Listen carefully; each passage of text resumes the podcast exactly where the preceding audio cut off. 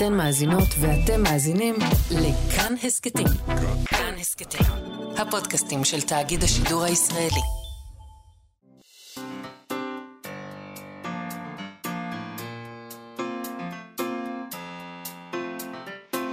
מה שכרוך.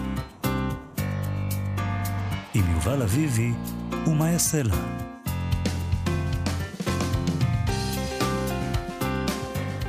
שלום, צהריים טובים, אנחנו מה שכרוך, מגזין הספרות היומי של כאן תרבות. אנחנו כאן בכל יום ב-12 בצהריים בשידור חי, ואתם יכולים להזין לנו ב-104.9 או ב-105.3 FM, ואחר כך אפשר להקשיב לנו גם בהסקט, כהסכת באתר ובאפליקציה של כאן, ובכל יישומוני ההסכתים שיש, פחות או יותר. איתנו באולפן איתי אשת על ההפקה ועל הביצוע הטכני שלומי יצחק, שלום לכם, שלום יעשה לה. שלום יובל. אמ, חרב.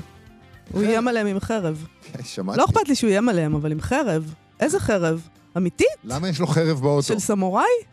שעשו לו של- במיוחד ביפן? או אולי של אביר מימי הביניים? אה. למה, למה, למה ישר ליפן? אני רוצה לדעת איזה חרב. אני לא חושבת שאפשר להשאיר אותנו ככה, אבל להגיד חרב ולעבור הלאה. אולי זה חרב יהודית. מה זה חרב יהודית? מימי המלחמות אה, המרשימות שעשינו אה, בתנ"ך. לא, אני זה. יותר בקטע של חרב של סמוראי, כן. של יפני כזה, שיש אחת כזאת, ועבדו עליה המון המון המון. שש שנים. שש שנים. נזיר. ב... בדיוק. ולימדו אותו גם איך... איך הוא כל החיים שלו עשה רק חרב אחת. וזאת החרב הזאת ברחוב חומה ומגדל בתל אביב. יפה, אני אוהבת את זה. אוקיי, אה, על מה נדבר היום? טאה מוחמד עלי היה אחד מהמשוררים הפלסטינים המוכרים ביותר, הצגת היחיד עליו שכתב עמר חליחל עלתה בשנת 2014 בתיאטרון חיפה. זאת הצגה שהיא בעצם אוטוביוגרפיה של המשורר הזה, מהילדות בכפר צפורי אה, דרך הפליטות בלבנון ועד עד החזרה שלו לישראל, שלו ושל המשפחה שלו לנצרת. עכשיו ראה אור תרגום של המחזה הזה לעברית במסגרת סדרת מכתוב של מכון ון ליר. אנחנו נדבר על התרגום הזה עם המתרגם, גיא אלחנן, אה, שזה משהו, הוא גם עושה דוקטורט בעניין הזה של תרגום אה, דו-לשוני, וזה מאוד מעניין. כן, זה תמיד תרגום לשוני בסדרה הזאת במכתוב, ואני רוצה לדעת האם זה, האם זה צפוי עכשיו גם לעלות אה, על הבמה ככה בעברית, ומה יעשו עם זה? עוד מעט נשאל, נדבר גם עם אלון ארד היום, העורך של כתב העת, שורות, מגזין שירה חדש, אם אפשר לקרוא לזה ככה. אה, כי זה פשוט קטנצ'יק, זה לא, לא שיש לי, לא מזלזלת בזה. זה חוברת כזאת, חוברת קטנה, כן. חמודה. אה, כל העסק הזה מבית הוצאת קתרזיס, יצא עכשיו בגיליון הראשון. למה אנחנו צריכים עוד חוברת שירה? אני יודעת למה, אבל בוא נשאל אותו. למה? אה, יש להם פה הצהרת כוונות, אה, מאוד נו. הצהרתית, מתחילה כתוב? במילים, מתחילה במילים, צריך להודות, פישלנו. אז אה, באיזה עניין הם פישלו? בתיווך השירה. תיווך. אה, תיווך. לא, ת- הם לא אמרו תיווך, אה, זה אוקיי, מילה שלי, תודה, סליחה, תודה. סליחה, הם לא אמרו סליחה. תיווך, לא, תודה. לא צריך אני להגזים. מודה לכם שלא אמרתם תיווך, כי אבל- זה היה, הייתי רואה את הכל באור אחר. לא, לא, זה אני... את יובל אני כבר רואה באור הזה, זה אבל... אבוד, זה אה, אבוד. כן. בסדר, הם בסדר עדיין. אה, לפני כל הדברים האלו, אה, חשיפה של אתר התקשורת העין השביעית, ילדיו של הארכיאולוג החשוב, מגן ישראל ברושי, יואב ומיכל ברושי, תובעים את הסופרת והקומיקסאית רוטו מודן, בטענה שהרומן הגרפי של המנהרות מכפיש ומבזה אותם ואת זכר אבי, אביהם ופגע בפרטיותם. Mm, הם תובעים ממנה ומהוצאת כתר שבה יצא הספר 750 אלף שקל, שזה הרבה מאוד כסף, אני חושב, בשוק הספרות הישראלי. ובכל מקרה זה הרבה כסף. והם בנוסף גם דורשים שכל העותקים שטרם נמכרו יושמדו. זה נורא. טוב, נזכיר שמנהרות, אה, הספר עוסק בנילי ברושי, בתו של הארכיאולוג המפורסם ששקע בדמנציה, ישראל ברושי, זה אותו שם. כן. זה, במנהרות, זה בספר. כן? אה, והיא יוצאת שם להמשיך את החפירה שלו בחיפוש אחר ארון הברית. אה, זה חיפוש שהוא לא, לא הצליח להשלים, הוא לא מצא את ארון הברית. היא נתקלת שם בנמסיס האקדמי שלו, שמנסה גם הוא למצוא את הארון, וגם מתעמתת עם האח שלה בעניינים האלה. זה ספר שזכה לביקורות נהדרות בישראל, גם מצידנו. אנחנו נכון. מאוד אהבנו את הספר הזה. מאוד. רומן גרפי נהדר, הוא הצליח מאוד בחו"ל, הוזכר ברשימות הרומנים הגרפיים הכי טובים של השנה בכמה כלי תקשורת למשל בניו יורק טיימס. אחד מהם, כן, אחד הקטנים שבהם. כן, לא דבר של מה בכך. אוהבים את רות המודן מאוד בכל העולם. נכון, אה, היא- והיא יוצרת נהדרת. נכון. אה, מגן ישראל ברושי, לעומת זאת, אנחנו פחות הכרנו אותו. אני אישית פחות הכרתי גם אותו, אבל לא הזכירו לנו באתר עין השביעית, הוא היה החוקר המדעי הראשון של המגילות הגנוזות, הוא היה העוצר הראשי של היכל הספר, הוא היה הארכיאולוג הראשי של מוזיאון איש יקר נשמע לי, לא. חייבת אה, להגיד לך. איש... החוקר המדעי הראשון של המגילות הגנוזות, איש יקר. העוצר של היכל הספר. איש חשוב ביותר. נכון, היינו צריכים להכיר אותו. נכון. בכתב התביעה שמצוטט בכתבה נטען שהנתבעת מעולם לא ביקשה במישרין או בעקיפין רשות להשתמש בדמויותיהם או בשמותיהם של בני משפחת ברושי.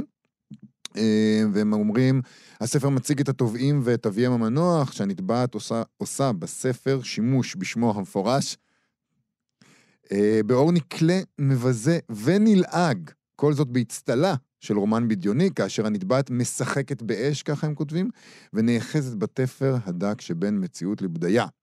אה, גם נכתב שם שבספר מוגדרת משפחת ברושי, משפחה של גנבים. יואב ברושי מכונה בוגדני ומרגל, הוא מתואר כהומו ששוכב עם ערבים, בעוד שמציאות התובע הוא הטרוסקסואל, ככה כתוב בתביעה. מיכל ברושי בספר מתוארת כמוזנחת ושודדת עתיקות. ברושי האב מתואר כדמנטי, עלוב, צמח וסמרטוט. כל זה מתוך כתב התביעה, כן, כן.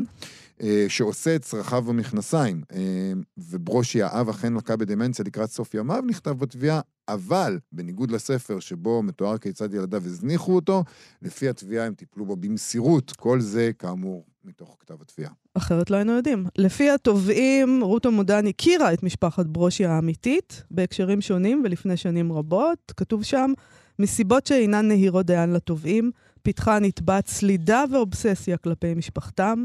ייתכן שהדבר נבע מדחייה רומנטית של התובע את הנתבעת לפני שנים רבות בעודם רווקים. נכתב uh, בכתב התביעה עוד כך או כך, ניכר כי נקמה היא מעדן שמגישים קר, וכי הספר נועד לפגוע בתובעים. כן, זה חמור. מה שהם יש טוענים גם בעצם... כתב הגנה. כן, אבל מה שהם טוענים בעצם זה שהם הם כאילו הכירו. אה, רות המודן הכירה לא, את כאילו, הילדים, הם טוען- טוענים את זה בצורה מפורשת. וש, ושהיה איזה משהו רומנטי, או שלא הצליח משהו רומנטי, ובגלל זה היא עשתה את זה. אה. כתב ההגנה, כאמור, מצוטט גם הוא בכתב, ב- בכתבה הזאת, שם נטען בין היתר שכתב התביעה מעלה פנטזיה קונספירטיבית, לפיה הנתבעת ניסתה לקדם קשר רומנטי איתו בפגישה בודדת שהייתה להם, שבה בן זוגה יושב לצידה, ושמנדחתה המתינה 30 שנה כדי להתנקם בו, מדובר בהזיה מוחלטת מראשיתה ועד סופה, והיא מעידה על חשיבה מעוותת, אם לא גרוע מכך. כך נכתב בכתב ההגנה. אה, מודן אה, טוענת שהיא זוכרת רק מפגש אחד מלפני שנים רבות בינה לבין מיכל ברושי, שזו הייתה חברה בחבר שופטים שהעניק למודן פרס מקצועי על עבודתה. למודן, מובהר, לא הייתה כל סיבה לרצות לפגוע בתובעים. היא לא ידעה שהם אה, אח ואחות בכלל. היא לא ידעה מי הוא אביהם, היא לא ידעה שהיה ארכיאולוג, ולמעשה לא ידעה שהוא קיים. Mm. אה, לפי מודן והוצאת כתר, הדמויות בספר הבדיוני הזה שהיא יצרה שונות לחלוטין במאפייניהן מהתובעים, וכתב ההגנה גם מפרט הבדלים רבים בין הדמויות של הגיבורים לבין התובעים, והמשפחה בספר נטען מתבססת על משפחה אמיתית שהיא לא משפחת התובעים, ומודן שמעה על אודותיהם וקיבלה מהם את ברכתם לפרסום הספר. אה, עוד נכתב שם, התובעים נאחזים בכך ששם משפחתם הוא ברושי, כשם משפחת גיבורי הספר, מדובר בשם משפחה נפוץ ולא ייחודי שלאור מכלול הנתונים בספר ובחיי התובעים לא יוצר זיהוי בין התובעים לבין הדמויות בספר. לפי מודן, השם משפחה של גיבורי הספר השתנה במהלך השנים שבהן אה, היא יצרה את הספר והיא עבדה עליו, והשם שנבחר, ברושי, בשל היותו של העץ מקושר לנוף הישראלי, התאמתו לדמויות וגם לתרגום לשפה האנגלית. זה התשובה שלה. עסק ביש. אני השתכנעתי גם מהתביעה וגם מההגנה, אז אני שמחה שאני לא השופטת בתיק הזה. לא, הם נשמעים כל כך משכנעים, ואז היא עונה, והיא נשמעת כל כך משכנעת. תשמעי, אה, לא הייתי רוצה להיות שופטת, כתבי תביעה וכתבי הגנה הם אה, זה מאוד בדרך כלל משכנע. טקסטים מאוד מאוד משכנעים, נכון? אנחנו נעקוב אחרי המשפט, אם יהיה כזה. זה בטוח.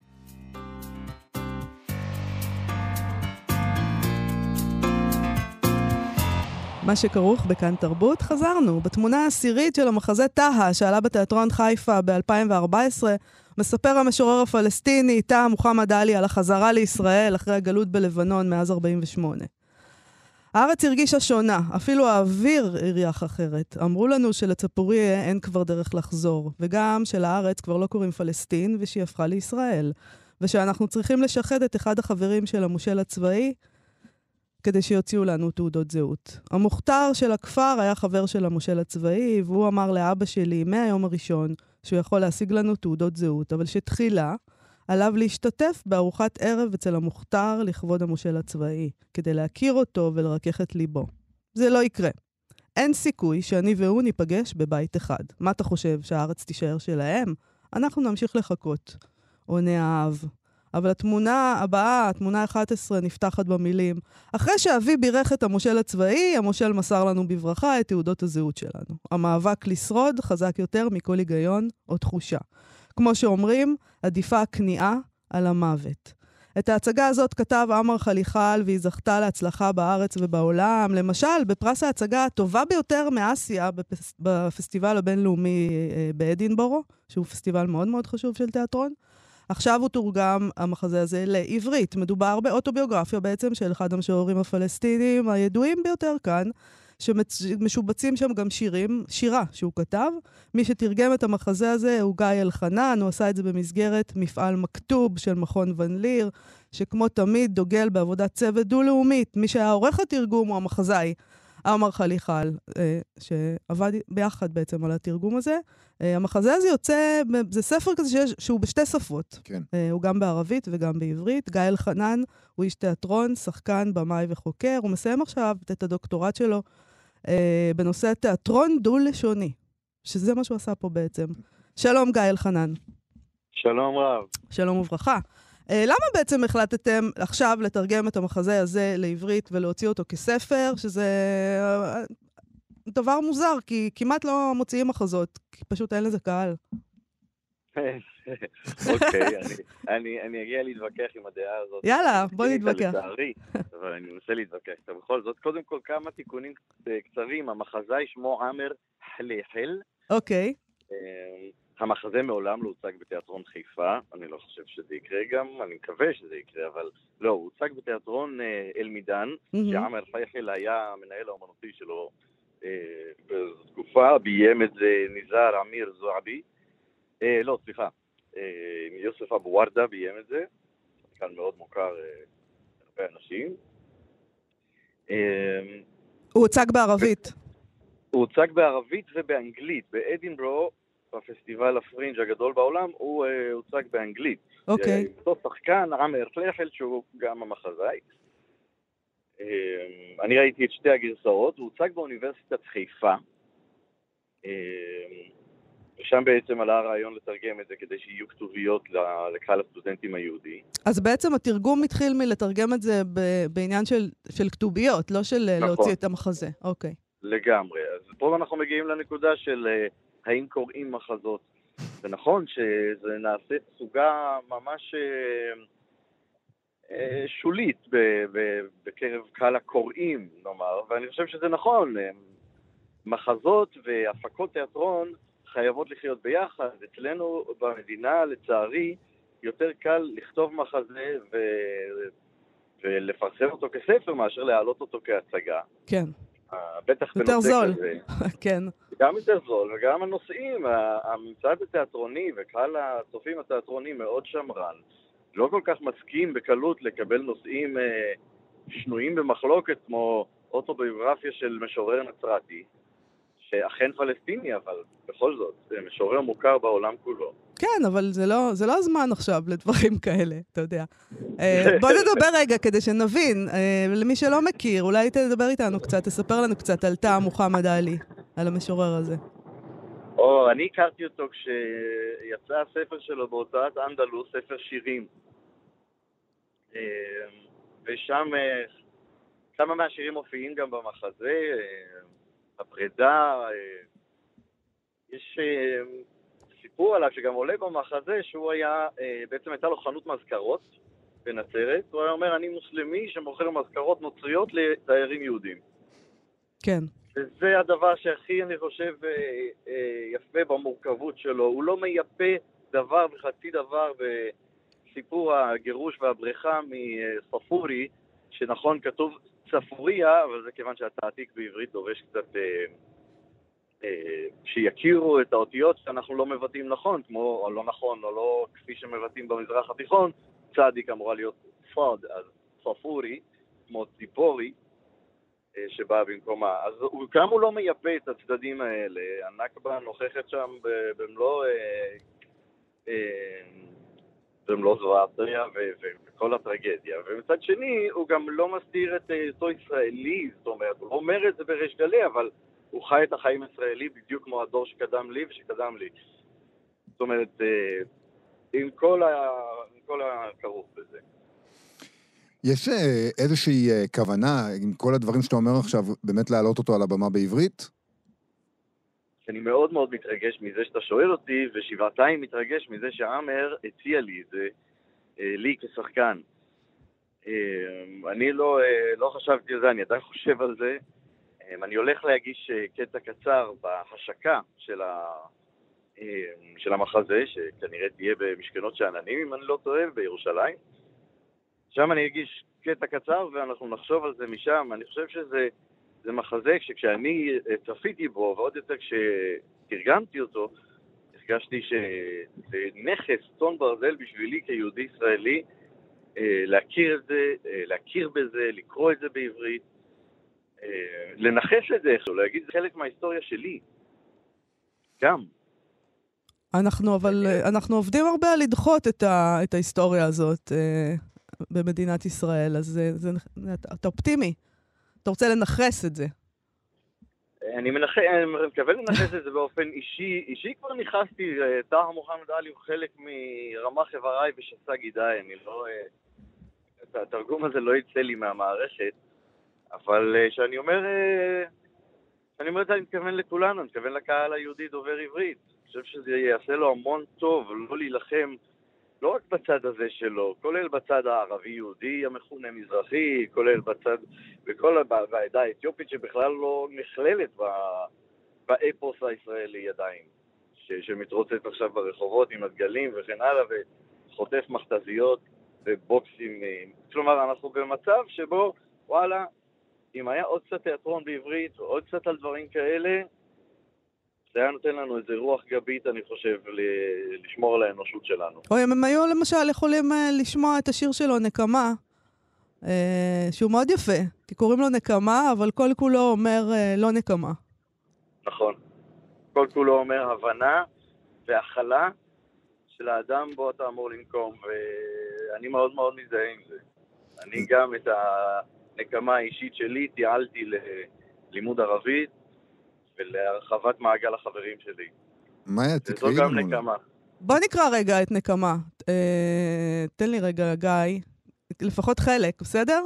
אה, לפעמים אני חולם לפגוש לדו-קרב את האיש שרצח את אבי, הרס את ביתנו והפקיר אותי לחסדן של ארצות האדם הצרות. אם יהרוג אותי, אמצא מנוחה. אם אהרוג אותו, נקמתי תבוא אל סיפוקה. אבל אם במהלך הקרב יתברר שליריבי אם שמחכה לו, או אב שמניח את כף ימינו על צד הלב בחזה, בכל פעם שבנו מאחר, ולו גם ברבע שעה, לחזור הביתה. לא אהרוג אותו, אפילו תהיה ידי על העליונה. כמו כן, לעולם לא אתקוף אותו אם יתגלה שיש לו אחים ואחיות שאוהבים אותו, ומשתוקקים תמיד לראותו. אם יש לו אישה שמקדמת פניו בברכה, וילדים ששונאים כשהוא נעדר, ושמחים כשהוא מביא מתנות.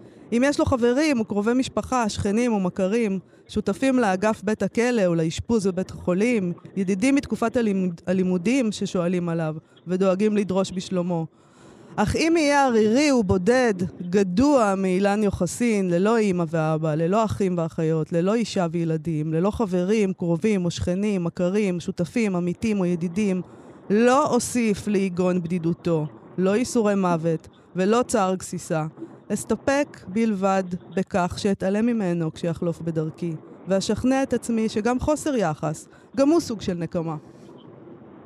נקמה, טעם מוחמד עלי.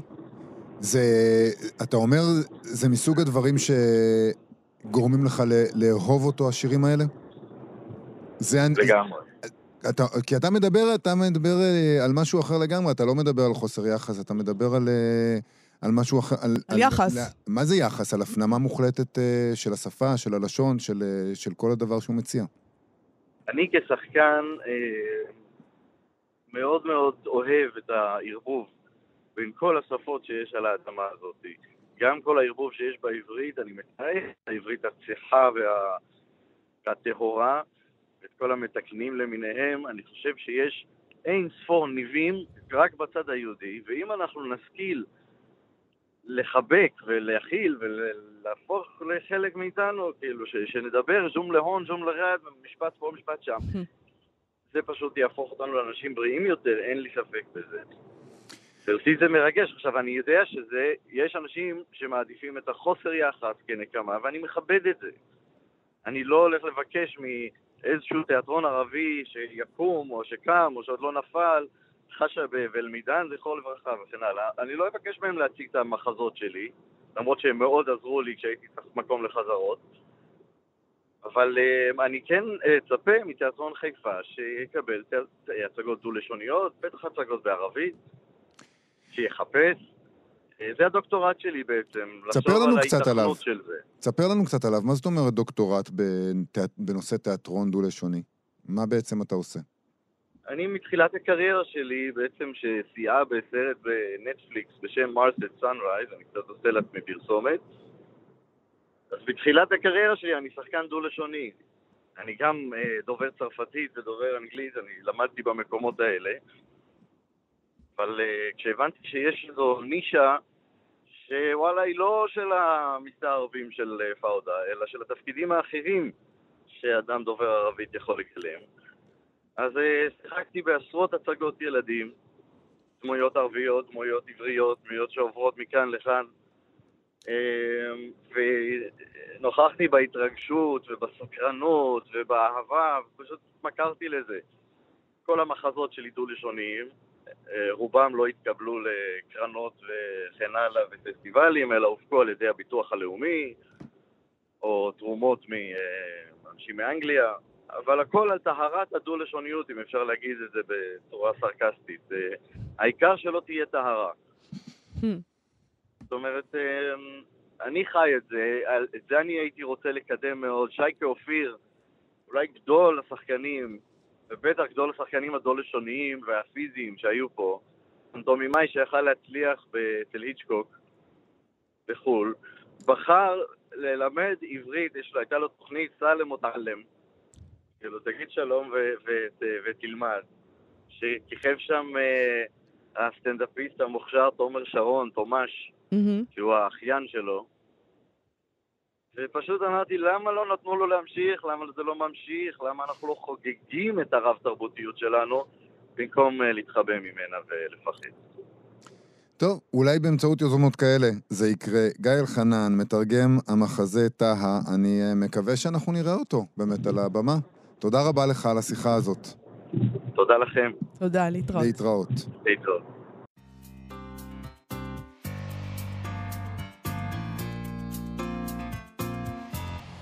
מה שכרוך בכאן תרבות, חזרנו. בהצהרת הכוונות של עורכי שורות, מגזין שירה חדש, שהגיליון הראשון שלו יצא לאחרונה בהוצאת קתרזיס, הם מצהירים, פישלנו. הם כותבים שם, מאז ירדה השירה העברית ממקומה המרכזי בלב התרבות, מצאו המשוררות והמשוררים על פי רוב נחמה בעליונות מדומיינת. הקהל לא רוצה בנו? אנחנו אלה שלא רוצים בו. הבו לנו ערבי שירה בפאבים אפלים בנוכחות תריסר משוררים אחרים. ככה הם כותבים שם. מפתה לחשוב על אילו פאבים בדיוק הם חושבים כשהם כותבים את הדברים האלה. הם אומרים שם עוד דברים, חריפים אפילו יותר אולי. השירה הפכה לסוגה שמתייחסת לקהל כמו שאינסל מתייחס לאישה. אינסל, צריך להזכיר אולי למאזינים, מוגדר בוויקיפדיה כגברים הטרוסקסואלים שלא מסוגלים למצוא פרטנר מיני או רומנטי חרף רצונם. דיונים בפורומים של אינסלים מאופיינים לרוב בטינה, שנאה, מיזוגניה, מיזנטרופיה, רחמים עצמיים, תיעוב עצמי, גזענות, תחושת זכאות למין, ותמיכה באלימות כלפי נשים ואנשים פעילים, כלפי נשים ואנשים פעילים מינית. זה ההגדרה. אז ככה הם משווים את זה. בקיצור, יש לאורחים האלה טענות רבות לאופן שבו אנשי השירה העברית מתנהלים. אז בכתב העת הזה יש שירים, ביקורות שירה וגם מדורים קבועים. נועה שבתאי כותבת על כלי העבודה לכתיבה וקריאה בשירה. מדור קבוע שבו, יש מדור קבוע נוסף שבו שני משוררים כותבים שירים בהשראת תמונה זהה. וגם מדור שבו משוררים ומשוררות כותבים על השיר שגרם להם להתאהב בשירה. בגיליון הראשון, העורך של כתב העת, המשורר אלון ארד, כותב על אהרון שבתאי. ויש שם גם בינה מלאכותית, ברור. אלון ארד הוא משורר, הוא עורך ואיש חינוך, הוא פרסם שני ספרי שירה, אקורדים פתוחים ויתרון הביתיות. שלום אלון ארד. אהלן, מה נשמע יובל? אהלן, מאיה. תודה שאתם מארחים אותנו. בואו נתחיל רגע עם הצהרת הכוונות שלכם. אתם, אה, אתם חריפים שם מאוד, אתם אה, דורכים על האצבעות של הקולגות שלכם. אה, למה להסתער ככה? קודם כל, אנחנו לא דורכים על הקולגות של האצבעות של... הקולגות שלנו, על האצבעות של עצמנו. זה אנחנו, אנחנו עולם השירה, אנחנו חלק בלתי נפרד ממנו. יש פה איזושהי תפיסה עצמאית שלנו כלפי עצמנו, ולאו דווקא כלפי אחרים, כי אנחנו חלק מהעולם הזה. ואנחנו אומרים, אה, ואני חושב שאין באמת קלישה גדולה יותר מאשר אין יותר קהל לשירה. אתה מגיע, אתה רואה את אותם אנשים, ואני לא מאוד ותיק בעולם השירה, ואני כבר מרגיש שאני רואה כל פעם את אותם אנשים, אה, אותם אנשים מגיבים לדברים, וזה מצד אחד מאוד יפה, זו קהילה מדהימה, אה, ומאוד תומכת, בניגוד לאולי מה שאנשים יכולים לחשוב, ומאוד תומכת ומאוד מקבלת, אבל היא קטנה, היא קטנה ממה שאנחנו חושבים שהיא צריכה להיות, היצירה, הספרות צריכה להיות בידי העם, ואנחנו העם, והעם יכול להמשיך ולהתרחב. איך, איך תעשו את זה, אלון? איך תעשו את זה? איך תעשו את זה אחרת? אז אני אסביר. אה, תראה, אני, כמו שיובל אמר, אני מגיע מתחום החינוך במקור. אה, אם, אם אני מגיע והכיתה ריקה, זה לא אשמת התלמידים, זו כנראה אשמתי. אני עושה משהו לא נכון. מה שאני צריך לעשות אם אני מגיע לכיתה ריקה, זה לצאת למצוא את התלמידים שלי בחצר. ואם הם לא בחצר, הם בפינת עישון, ואם הם לא בפינת עישון, הם בבית. ואני צריך למצוא אותם, ואני צריך להביא אותם בחזרה אל הכיתה. אה, כי אני חושב שיש גם את הפוטנציאל הזה. אותו דבר עם קורא שירה. אה, פעם השירה הייתה יחסית במרכז הבמה. אה, היא קצת ירדה מהמקום הזה. אתה חושב שהשירה אשמה בזה שהיא ירדה מהמקום הזה? זאת אומרת שהשירה נכתבת, לא מדברת אל, אל, אל העם, כמו שאתה מגדיר את זה? לאו, לאו דווקא. אני חושב שברגע שהיא ירדה באיזשהו תהליך טבעי, אני מאמין שזה תהליך טבעי של שינוי אה, תרבותי, של שינוי במאפייני הצריכה. כן. אה, אם זה הטלוויזיה, אם זה דברים ויזואליים יותר, לא סתם לצורך העניין, אנחנו יכולים להשוות את זה לז'אנרים של ראפ וספוקן וורד שתפסו יותר מקום אה, לתקופה מסוימת, מי יותר מי פחות, אה, כי הם מגרים חושים אחרים גם, וקריאה היא כן קצת יותר מורכבת. אבל האנשים לא נהיו פחות אינטליגנטים. ואנשים לא נהיו פחות מחוברים לצד האומנותי או לצד השירתי, ואני חושב שהשירה, דווקא היום שהקשב הזה מתקצר, כלומר זה אמור להיות uh, תור זהב חדש של השירה, למעשה, כי הקשב מת, מתקצר, זה בדיוק הזמן להכניס את השירה שהיא מדיום שחלק מהמאפיינים שלו לרוב זה. נכון, אה, היא קצרה. קצר יותר, mm-hmm. בדיוק, ודווקא פה פספסנו איזושהי הזדמנות אה, לא כי לא כתבנו שירים כך או כך, וזה חשוב, אנחנו אומרים את זה גם בהצהרת הכוונות, אין לנו שום אה, רצון להציע נוסח חדש לשירה הישראלית. אה, זה לא זה. אין לנו גם אג'נדה פואטית מסוימת. אנחנו חושבים שהבעיה שלנו כרגע היא להיות שם. אנחנו לא נמצאים שם בשביל האנשים האלה. והמטרה הראשונה היא הפצה. לצורך העניין, אם מישהו עכשיו רוצה לקרוא את השיר החדש של אה, שחר מריו מרדכי, mm-hmm. לצורך העניין, הוא צריך לגשת אה, לחנות הספרים, לרוב, או להיכנס לקבוצה יהודית בפייסבוק, הוא צריך לעשות משהו אקטיבי, ולקנות או לקחת, יש, יש אה, כתבי עת מדהימים שמחולקים חינם, אבל הם שם. המטרה שלנו היא להיות גם שם, אנחנו כן מדברים אל תוך הקהילה שבה אנחנו פועלים, ואנחנו אוהבים את הקהילה הזו, כמו שאמרנו, אנחנו חלק בלתי נפרד ממנה. ואיך עוד? איפה עוד? רוצים, יפה, ואנחנו רוצים להיות בתור למספרה, בתור לרופא, אני רוצה להיות בבתי הקפה, אולי שלטים גדולים באיילון, השלט הגדול של הירידה לאיילון. אם היה לי כסף זה היה מדהים. בוא נעשה קול קורא לכל מיני אה, הייטקיסטים, עשירים, שזה מה שאנחנו רוצים לעשות. הלוואי, אני יכול להגיד לך שזה משהו לא, לא ברמת השלטים, אבל כן, גם למקומות האלה היינו רוצים לפנות uh, כרגע, בתקציב שאנחנו עובדים איתו, אנחנו רוצים uh, בעיקר להיות שם במקומות שכרגע אנחנו לא נמצאים, להיות שם ביומיום. מאיפה התקציב הזה לא לכתב העת כן, הזה, לחוברת הזאת?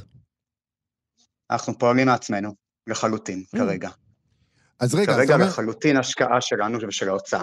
אתה אומר אבל שבעצם המגזין הזה, המודפס שאנחנו מחזיקים ביד, זה רק, אה, זה בעצם חלק קטן ממה שאתם רוצים לעשות, אפילו אולי לא הכי חשוב מבחינתכם. הכי mm-hmm. חשוב מבחינתכם זה דווקא ללכת למקומות אחרים. אה, לא, כרגע מבחינת הרעיון, הרעיון שלנו זה להיות נוכחים ביומיום של אנשים. כרגע הפונקציה עם מגזין זה מה שאנחנו יודעים לעשות ורוצים לעשות. אה, בסוף אנחנו מגיעים מתוך הוצאת ספרים, הוצאת קטרזיס, שהמוטו שלה זה אה, השירה בידי העם, הספרות בידי העם, סליחה. אה, ולכן אנחנו רוצים להיות שם. כרגע זה מגזין.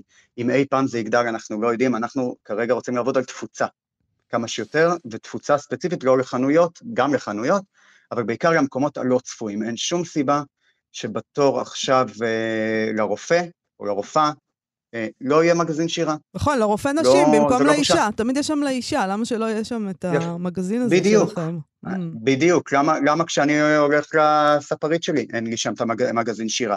דווקא היומיומיות הזו, זה משהו שהשירה לדעתי קצת ברחה ממנו. גם לצורך העניין בעיתונים, אה, זה נמצא במדורי השירה. אה, למה לא, כשרוני סומק כותב שיר על ספורט, שזה משהו שקורה לו פעם ולא פעמיים, למה הוא לא במדור הספורט?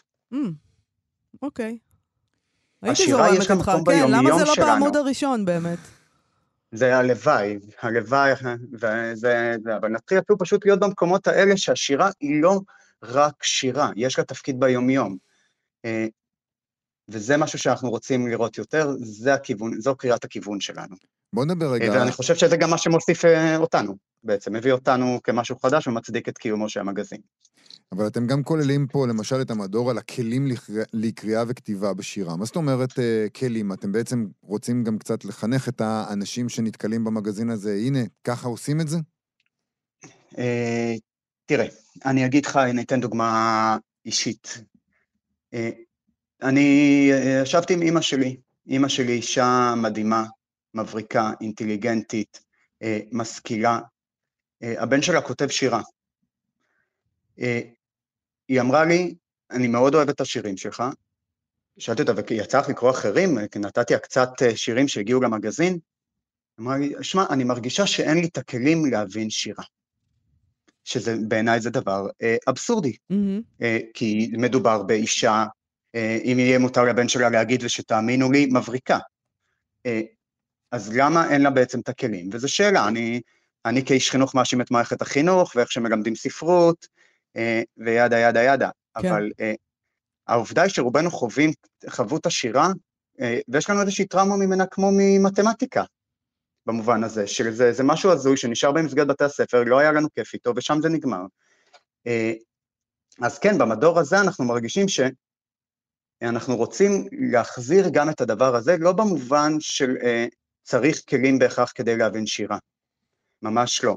אה, אבל שיר יכול לפעול בכמה רמות, וככל שנדע יותר, גם נעמיק יותר, וזה משהו שמאוד חשוב לנו, אה, לא להיכנע, כי אנחנו, אני חושב שזה גם משהו שקורה לפעמים, אה, במטרה להפיץ, גם מורידים קצת את הרמה, זה קורה הרבה בתרבות, אני חושב, אנחנו רואים את זה בטלוויזיה, פונים לאיזשהו מחנה משותף קצת יותר נמוך, אנחנו לא רוצים, אנחנו מאמינים שיש מספיק אנשים מדהימים וחכמים שפשוט לא נתקעים בשירה ביומיום, וככל שנפגיש אותם עם זה, וקצת עם הכלים וקצת זה, הם יוכלו ליהנות יותר ויותר, זה כדי להעמיק את ההנאה. אנחנו מדברים על אה, להוריד ולהעלות את הרמה, אז הנה עוד משהו שאתם עושים, מה שחותם את הגיליון זה, אה, זה שם המדור, אני מניח, המטריקס. נתתם mm-hmm. מעקב צמוד, האם הבינה המלאכותית כבר כותבת שירה טוב יותר מאיתנו, מאיתנו בני האדם. זה מעקב צמוד, אני מניח שמדי גיליון תנסו לראות את זה. אתה רוצה לקרוא נכון. לנו אולי את השיר שה-GPT כתב עבורכם לגיליון הראשון? בשמחה. Uh, הוא קרא לשיר עיר אינסופית. התרחבות העיר יכולה לגרום לך להרגיש קטנה, אך רגשותייך הן כוח זקוף. בשעון חיי העיר, במאומה, רגשותייך הן שלך, פנס באפלה. ויש לכם גם דבר השופטים בסוף למטה, אנחנו בטוחים לעת עתה. כן, כן, לא אנחנו, זה לא, כן. לא אתה לא מאוים. כרגע. כרגע. כרגע. בוא כן. נראה לאן זה מתפתח, אנחנו עוקבים עם עין אחת שם, בוא נראה לאן נגיע. רגע, אני רוצה לשאול אותך, למה זה לא, למה זה לא מדאיג אותך? זה שיר אה, לא טוב? זה שיר, אה, זה שיר אה, פחות טוב מהשירים של בני האדם שנמצאים בגיליון? אני חושב שזה שיר טכני מאוד. בעיקר שהוא טכני, מאוד טכני ומאוד שטחי, בעיניי. שוב, אה, אנחנו בסוף גם סובייקטיביים. כל אחד ודעתו, יכול להיות שאם הייתי מעמיד את זה ליד שיר אה, בקריאה עיוורת, מישהו היה מעדיף אותו, וזה סובייקטיבי, אנחנו לא מתיימרים אה, לייצג דבר מלבד את עצמנו. שורות, מגזין שירה ישראלית חדש, אלון ארד, אתה העורך שלו, אנחנו מקווים שתמשיכו ותוציאו עוד ועוד גיליונות, וגם uh, תגיעו לאותם מרחבים uh, נשגבים שאליהם אתם רוצים להגיע, uh, כמו חדר ההמתנה של, uh, של הרופא. תודה רבה לך על השיחה הזאת. אמן ואמן, תודה רבה. תודה, להתראות.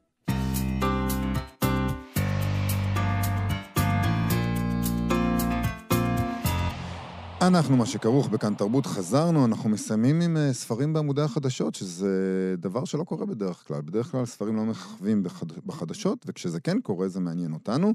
הפעם מדובר בספר של נשיא סין שי ג'ינפינג. נכון, ברק רביד דיווח באתר החדשות האמריקאי אקסיוס, וגם בוואלה אחר כך, שראש הממשלה בנימין נתניהו קיבל מהשגריר הסיני בישראל מתנה ארבעה עותקים חתומים של הספר של הנשיא שי ג'ינג פינג. הוא מציין בדיווח הזה שלו שזה יוצא דופן שמשרד ראש הממשלה אה, מצהיר הצהרה כזאת לגבי פגישה כזאת, אה, כמו גם הפצת התמונה שבה הוא נראה מעלעל בספר. כן. זאת אומרת, הוא, לנתניהו היה חשוב שידעו שהוא קיבל את המתנה הזאת. אה, ארבעה עותקים חתומים של הספר של הנשיא. הוא מפרט שם, אה, ברק רביד, שהתזמון לא מקרי, אה, אחרי שהממשלה של ביבי העבירה את החוק שממשל ביידן המליץ שלא להעביר, וזה נתפס כמסר לא מאוד מעודן לעבר הבית הלבן, וכל זה בזכות ספר. יש לספרים כוח, מה היה? את רואה? כן. ומה הוא רוצה להגיד להם? אה, אם אתם לא תתנהגו אליי יפה, אני אלך אל הסינים. אולי זה מה שרומז לנו פה, או יותר מרומז, ברק רביד. יש שם גם תגובה יפה של בכיר אמריקאי לשעבר, שמקורב לבית הלבן, אני אוהבת את הכינויים, בכיר אמריקאי לשעבר שמקורב לבית הלבן. אולי תגיד לנו כבר את השם שלו, ברק רביד. הוא אמר ככה, אם זה נועד להיות מסר לביידן, זה רעיון ממש טיפשי.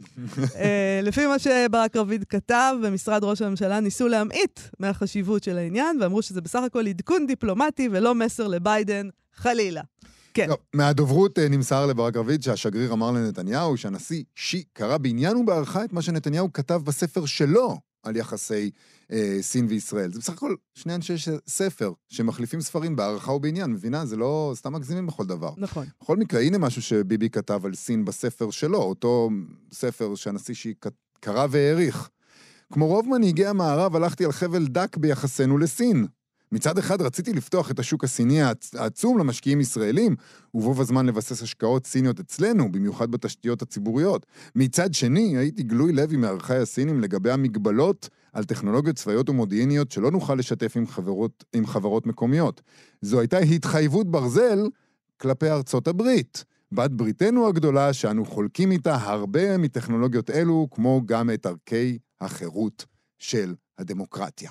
ככה נכתב בספר. פתאום זה נראה כזה נוסטלגי. ממש. נו, כאילו, החברות הזאת עם ארצות הברית, והטכנולוגיות, וערכי החירות של הדמוקרטיה. המילה דמוקרטיה. איזה געגוע. המילה זה מעורר בי געגוע. מי משתמש בה בכלל? מזכיר לי קומזיצים, ואת הזמנים שבהם גנבנו תרנגולות מהלול. כלומר, פילחנו. טוב, עד כאן. אנחנו עם זה מסיימים, כן? נכון. נגיד uh, תודה לאיתי אשת ולשלומי יצחק שהיו איתנו כאן ועשו איתנו את התוכנית. נזמין אתכן ואתכם לבקר בעמוד הפייסבוק שלנו, ואם uh, שום דבר מפתיע לא יקרה, אנחנו נהיה פה שוב מחר, נכון? בעזרת השם. להתראות. להתראות. אתם מאזינים לכאן הסכתים, הפודקאסטים של תאגיד השידור הישראלי.